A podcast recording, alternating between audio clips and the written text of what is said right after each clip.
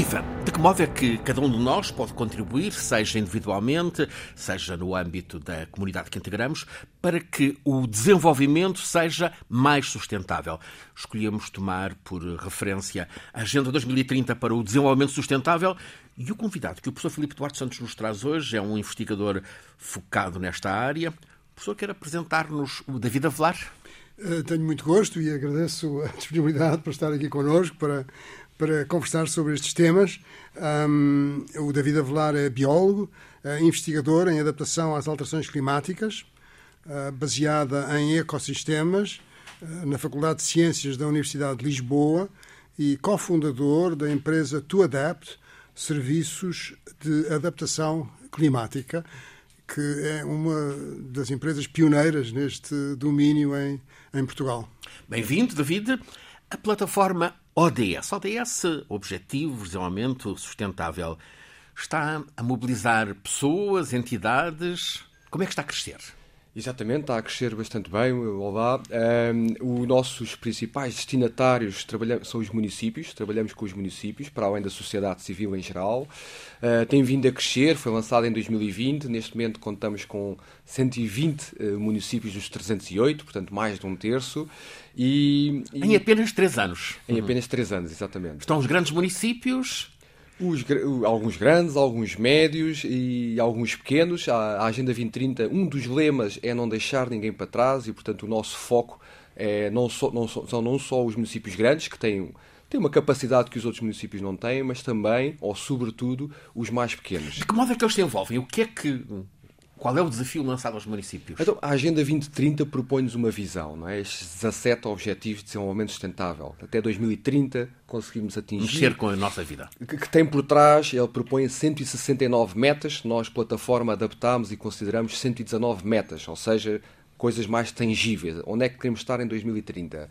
E, e os municípios que se envolvem-se ao aderirem, ao serem signatários da, da plataforma ODS Local, têm acesso a uma série de, de, ferramentas, uma delas de base tecnológica, que é o Portal, que é uma ferramenta que permite monitorizar uh, a prossecução desse ODS. Portal seja, ODS? Portal ODS Local. Uhum. Um, têm trabalhado, uma palavra complexa, a territorialização. Quer explicar-nos um, o que é que está a avançar na territorialização? Exato, ou seja, eh, foi, eh, a Agenda 2030 foi lançada em 2015 e tem como visão temporal 2030. Ou seja, hoje estamos a meio caminho. E a reflexão que tem sido feita nos fóruns internacionais, eh, dado que estamos a meio caminho, é que ainda há muito por fazer. E, portanto, internacionalmente o que se fala é, é preciso fazer o localizing the SDG, é? a localização, ou em português, a territorialização dos ODS. Como é que conseguimos transformar uma agenda que é global, que foi assinada por todos os Estados, as nações do mundo, e portanto uma perspectiva assim mais uh, uh, genérica, num território muito concreto e muito local. E esse, nesse processo chama-se de localização. Vamos uh, a uma perspectiva, por um lado global, por outro lado local. Pelo mundo, quanto da Agenda 2030 estará neste momento cumprida. Estamos a mais de meio uh, do, do, do, tempo de validade da, da agenda. Uh, e localmente, como é que estamos? Claro.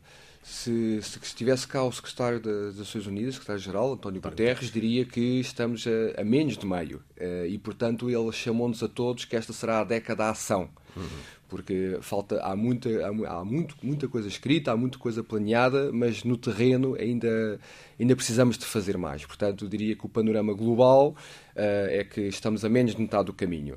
Porque entretanto também há outras outras uh, condicionantes mais prementes e urgentes como as guerras que nos têm uh, desviado as agendas antes geopolíticas. De, antes de irmos ao local, professor, as ODS foi uma boa iniciativa, embora com com um tempo de, de, de desenvolvimento muito curto. 15 anos, neste caso, é muito curto.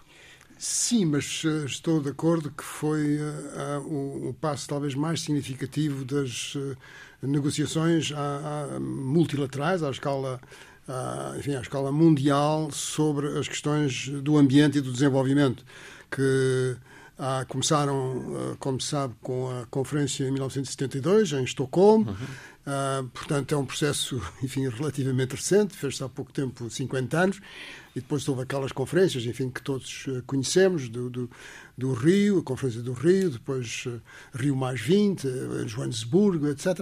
A ODS coincide com, com um momento decisivo nas COP, a COP de Paris?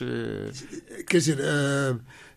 Isto, sim, sim, foi, foi no mesmo ano, foi no sim. mesmo ano, quer dizer, em, em setembro é que se uh, chegou uh, a acordo sobre a Agenda 2030 Uh, em, em Nova. E a seguir em novembro, e, dezembro. Seguir em novembro, exatamente. Mas quer dizer, mas, são coisas separadas. São coisas uh, di diferentes. Desenvolvimento para um lado e o clima para o outro. E, embora confluam. embora tenham, evidentemente, estejam muito relacionadas. Mas penso que foi um passo determinante, sobretudo porque envolveu todos os países. Até, até então havia, uh, anteriormente a isso, não é? os Objetivos do Desenvolvimento do Milénio, que se dirigiam apenas aos países uh, ditos em desenvolvimento.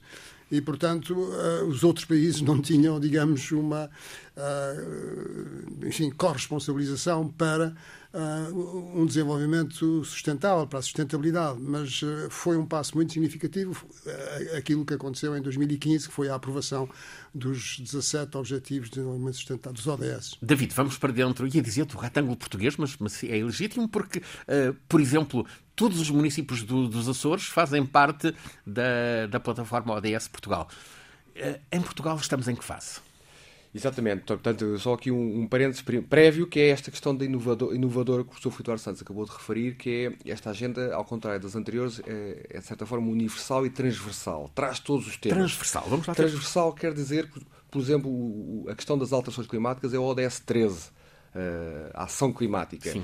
Mas esses têm que estar a par uh, e está em pé de igualdade com o ODS 8, crescimento económico, e, com, e que está a par com o ODS 1, que é erradicar a pobreza. E, portanto, temos aqui a componente social, a ambiental, a económica, que foi um processo só por si também que levou 10, 15 anos de, de negociação, e, portanto, há aqui, um, há aqui compromissos eh, possíveis e, e, a Agenda 2030 é inovadora no sentido que nos convida pensar em cada um dos objetivos, mas em todos ao mesmo tempo. Lembrou-nos do ponto 1, um, erradicar a pobreza. Eh, de que modo é que a plataforma, por exemplo, está a trabalhar nesse sentido? Para lá das questões que têm a ver com a natureza, com a qualidade de vida Exatamente. Então, a, a, a, pobreza é uma questão essencial. Está no, no é essencial, mas é diferente aqui do que é diferente em Moçambique, que é diferente claro. na China, que é diferente nos Estados Unidos. E, portanto, o primeiro exercício que fazemos é que indicadores é que vamos utilizar para medir uh, a pobreza em Portugal. Uh, e, portanto, o que é que tomaram? Trabalhamos então com os indicadores de referência e trabalhamos em, em, em, cooperação com o INEC, o Instituto Nacional de Estatística, e com a Direção-Geral do Território. Temos uh, indicadores como, por exemplo, proporção de beneficiários do subsídio de, de social. Uh, uh, a, nível, a, nível, municipal, em cada um dos 308 municípios, onde estão incluídos os Açores, qual a proporção da população que recebe esse, esse benefício ou que tem acesso à habitação. Uh, portanto, temos cerca de 140 indicadores uh, estruturados dentro, dentro desses uh, 17 Objetivos de Desenvolvimento Sustentável que nos permitem medir. Mas medir não numa perspectiva, e portanto tenho alguma dificuldade em responder à sua pergunta, uhum. não numa perspectiva de competição. Uhum. Qual é o município pior? Uhum. Não, quantificando sempre. Uh, isso é algo que é também inovador na Agenda 2030, porque há 17 objetivos, um deles é erradicar a pobreza, mas atrás de erradicar o objetivo de erradicar a pobreza, temos, neste caso, oito metas que eu não sei de cor, mas até 2030 queremos, queremos que toda a população esteja para além do limiar da pobreza limiar esse que é diferente de um país africano, de um país, de um país, uh, de um município uh, português. E portanto o que fazemos é trabalhamos com estes indicadores, neste caso 140, que têm critérios concretos, por exemplo, têm que, têm que estar desagregados à escala municipal, uhum. porque queremos que cada município se compare não com o município ao lado, mas com o seu passado, ou seja, que olhe para, o, para os dados mais recentes, 2022, 2023 tipicamente, comparativamente com o passado, tem evoluído na direção positiva ou negativa, com olhos postos no futuro, que é, são as tais metas para 2030, onde é que queremos estar. Estão a recorrer a, eh, a mecanismos os mais inovadores, de, de, de observação da Terra. Eh, é uma área de inovação que está a ser explorada. Que oportunidades é que, é que isso oferece, a observação por satélite? tenta precisamente responder à pergunta anterior. O, o, algo que é transversal a todas as áreas, não é da Agenda 2030, é a falta de dados. Dados consistentes uh, e, e, contínuos no tempo. Uh, os sistemas de observação da Terra, leia-se satélites, trazem aqui uma novas oportunidades. Estamos agora a começar, entramos numa terceira fase e é, nos próximos dois anos queremos, uh, queremos desenvolver isso. Já estamos já iniciámos uma parceria, inclusive, com a Google Portugal, em que queremos utilizar precisamente esses satélites que passam aqui por cima uh, a cada dois, três dias, que estão, têm, têm tido avanços incríveis para colmatar as lacunas que tipo do de dados? Por exemplo, a nível de poluição, uh, os satélites permitem-nos uh, monitorizar a poluição de, das linhas de água, mas também de, de, da qualidade do ar, uh, com uma base, com uma resolução quer espacial, quer temporal, ou seja, com uma base muito regular e muito fina, uh, que outro tipo de que não, informação essa que não temos acessível. O próprio Instituto Nacional de Estatística não tem, porque para recolher esse tipo de informação é, é muito difícil. Temos, temos assistido a muita discussão sobre a inteligência artificial. Neste caso, a inteligência artificial é uma parceira, é uma aliada. Sim, essa é uma outra área. Uh, como é que poderíamos uh, usar a, a, inteligência artificial generativa para nos ajudar a Tratamento de dados. Uhum. Tratar com alguma cautela, eu aí sou um pouco cético, porque a inteligência artificial tem aqui um pouco de caixa negra que nós cientistas não, não, não, não nos sentimos muito confortáveis, mas, uh, mas sem dúvida ajudar a compreender a complexidade da agenda repare-se, ninguém conhece os 17 objetivos de cor, não é? Muito menos Sim. as 169 metas já a inteligência, com a ajuda da inteligência artificial, eu permite-me dizer, eu estou com este projeto, conheço muito bem o meu projeto, estou a, estou a criar uma mini floresta aqui no campus da, da Escola Superior da Comunicação.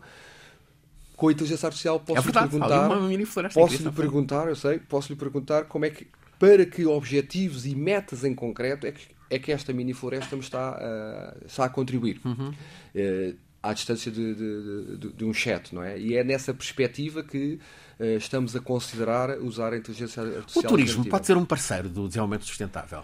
O turismo, uh, uh, claro, todas as áreas. Repara, a Agenda 2030 é transversal, ou seja, em última análise, tudo contribui ou não contribui para a Agenda 2030. O turismo contribui claramente para, para, para os objetivos da, da dimensão económica, uhum. contribui para, para os objetivos da dimensão social, se for inclusivo, se contribuir para o ODS 10, por exemplo, que é reduzir, eh, reduzir as desigualdades sociais, e se não for massificado, se for um turismo de qualidade, pode contribuir para, a questão, uh, para, os, objetivos ambientais. Uh, mas, mas aqui, voltando ao ODS 13, da ação climática, há algum conflito conflito a posteriori, não é? O turismo, à partida, vai aumentar as emissões. Portanto, se não for regenerativo, em princípio. Há aqui uma complexa gestão. Há aqui um compromisso, um trade-off em, em, inglês, eh, de se podemos. O turismo contribui para o ODS 8, novamente, crescimento económico, mas pode ser desfavorável ao ODS 13 da ação climática se não for pensado de forma diferente. Daí os indicadores. Um setor em grande transformação em, em Portugal e que tem estado várias vezes aqui na escala do clima, a agricultura. Uh, de que modo é que a agricultura hum, entra hum, nos ODS? Então, o ODS, o, a agricultura entra diretamente para o ODS 2, que é erradicar a fome, mas que, lá está, o objetivo uhum. é erradicar a fome, tem uma das metas, é duas das metas é a agricultura sustentável. E, portanto, contribui diretamente para aí. Por outro lado, sabemos que a alimentação como um todo, direta e indiretamente, contribui para um terço da emissão dos gases com efeito de estufa. Portanto, a agricultura contribui também para o ODS 13 da ação climática. Por outro lado, o, o setor agrícola é importante para a componente económica, portanto, novamente o ODS 8. Mas uma agricultura inovadora uhum. contribui para o ODS 9, que é uh, inovação. Ou seja, tudo interligado as coisas estão interligadas. O que a Agenda 2030 nos, nos convida a, a, pensar é não, não numa perspectiva setorial, por caixinhas, mas como é que eu, ao estar a fazer agricultura, que é um bem essencial para erradicar a fome, objetivo 2, consigo praticá-la, fazê-la de forma regenerativa. Ou seja, estar a contribuir positivamente também para os outros ODS. David, o que é que se espera de cada um de nós, individualmente? Uh, já sabemos que 120 dos 308 municípios fazem parte uh, da plataforma. O que é que cada um de nós pode fazer para um, contribuir para o ODS? A plataforma ODS Local uh, também tem uma, uma componente que é um mapeamento de projetos locais. Queremos perceber, para além do que é que os municípios estão a fazer, queremos perceber o que é que a sociedade civil em geral, sejam empresas, ONGs, associações estão a fazer. E, portanto, estamos a mapear, já vamos com mais de mil projetos uh, mapeados por, por todo o Portugal, e esse mapeamento pressupõe uma avaliação, onde cada projeto avalia o seu impacto positivo ou negativo para cada um dos 17 ODS, uh, mas, também, uh, mas também tenta medir os impactos em concreto. Portanto, cada um de nós que está envolvido em projetos locais, comunitários, pode contribuir fazendo esse mapeamento, porque isso ajuda-nos a fazer uma análise, uma análise, uma análise estatística uhum uh, para perceber qual o contributo de cada um de nós para os objetivos.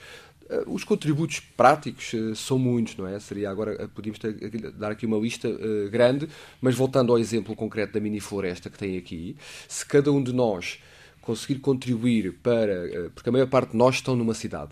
E, portanto, nas cidades, algo que é escasso são biodiversidade, uhum. são as, as tais mini-florestas. E quando digo mini-florestas, são mini-florestas criadas pela comunidade, não aquelas que, que, também são importantes, em que pagamos a uma empresa de jardinagem que nos cria a mini floresta. Se cada um de nós se juntar, imagine, e pegarem 300 metros quadrados do seu, de, da sua escola, uhum. da, sua, do seu, de, de, da sua comunidade, e tirar o relevado, em França estão inclusive a particimento, e criar uma mini floresta com espécies autóctones, portanto biodiversa, isso melhora a qualidade de vida não só melhora a qualidade de vida direta e indiretamente, não só porque vai mais uma vez a ODS 13 contribuir para a mitigação, para o sequestro de gases com efeito de estufa, se for feita de forma bem pensada também para a adaptação, quer eh, nós, por exemplo, a mini floresta que criámos na Faculdade de Ciências há três anos, nós foram 300 metros quadrados, mas na verdade a bacia de retenção, ou seja, a água da chuva que cai em 900 metros quadrados, drena para ali, uhum. ou seja, foi desviada e conseguimos evitar que vá para baixo, eh, contribuir para a cheia na baixa da cidade, e portanto é desviada para ali e é, e é, e é infiltrada, e portanto regula o ciclo hídrico das cheias do inverno, e no verão contribui para diminuir o efeito de ilha de calor. Que espécies estão na, na mirifloresta da Faculdade de Ciências? Temos uh, 62 espécies uh, uhum. de diferentes portes, todas elas autóctones. Lisboa está aqui na interface entre duas, uh, uh, dois, dois climas, vá, uhum. condições edafoclimáticas. Por um lado, espécies do norte de Portugal, do Atlântico, e espécies do sul de Portugal. E, portanto, trouxemos as duas. Temos todos os quercos, os carvalhos uhum. portugueses, os sobreiros, as azinheiras, até os, os, os quercos, o quercus cocífera, que é o carrasco. Portanto, pensemos não só em árvores de grande porte, mas de médio porte e, e portanto, árvores, arbustos e, e Estão a viver bem?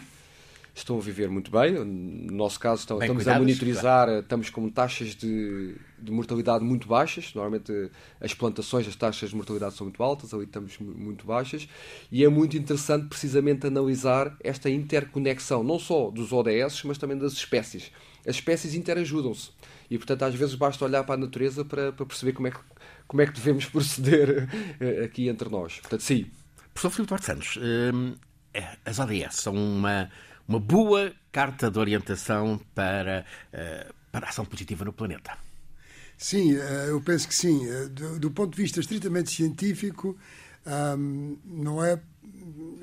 Não, existe uma definição precisa, digamos assim, completamente satisfatória para o que é que é o desenvolvimento sustentável, porque uh, tem as componentes e isso é uma das riquezas deste conceito, porque tem a componente social, económica e ambiental. E, mas é um ponto de encontro, está a ver? É um ponto de encontro de, de pessoas que têm formações diferentes e é também uh, um convite para que uh, essas pessoas com formações diferentes um, compreendam uh, os pontos de vista de, das outras duas partes, faço-me entender. E, portanto, isso é uma riqueza muito grande.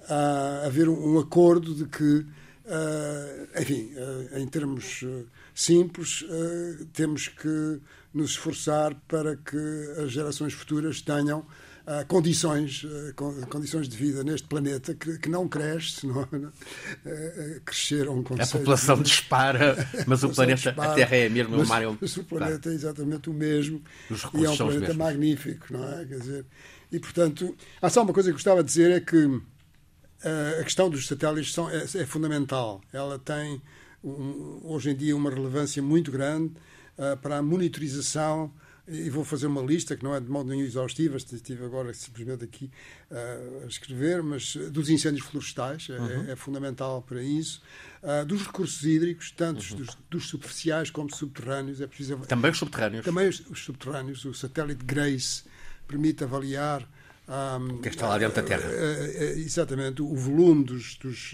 numa determinada região, o volume uh, da água no, nos aquíferos, para as zonas costeiras, para monitorizar a evolução das zonas costeiras, que, como sabemos, em Portugal tem uma problemática associada bastante significativa. Para a agricultura, para saber os estados de desenvolvimento vegetativos da agricultura, de forma que, isto para não falar de outras coisas, por exemplo, em termos de alterações climáticas, de monitorização do clima e dos impactos do clima, também é extremamente importante. E, e, também dizer que o turismo é uma atividade que é muito importante, sobretudo para aqueles países que são uh, mais pobres, mas que têm uma grande riqueza ecológica e que uh, todos nós podemos beneficiar uh, disso, uh, desde que seja um turismo sustentável, não é? desde que a integridade desses ecossistemas se mantenha e desde que se resolva o problema do transporte e das emissões associadas a esse transporte, que é uma coisa que é possível. E que está a avançar. E está a avançar. Filipe Duarte Santos, professor catedrático da Faculdade de Ciências da Universidade de Lisboa, conduz-nos todas as semanas neste programa, A Escala do Clima. É uma parceria entre a Escola Superior de Comunicação Social e a Antena 1 da Rádio Pública, RTP. Cada episódio fica disponível sempre às quartas-feiras. Este é um programa feito por Alice Vilaça, por Nuno Portugal, por mim, Francisco Sena Santos, sempre pelo professor Filipe Duarte Santos, que é o nosso consultor científico, e hoje, como eh, convidado, David Velar, eh, um ativista da plataforma ODS local, eh, Objetivos de Desenvolvimento Sustentável.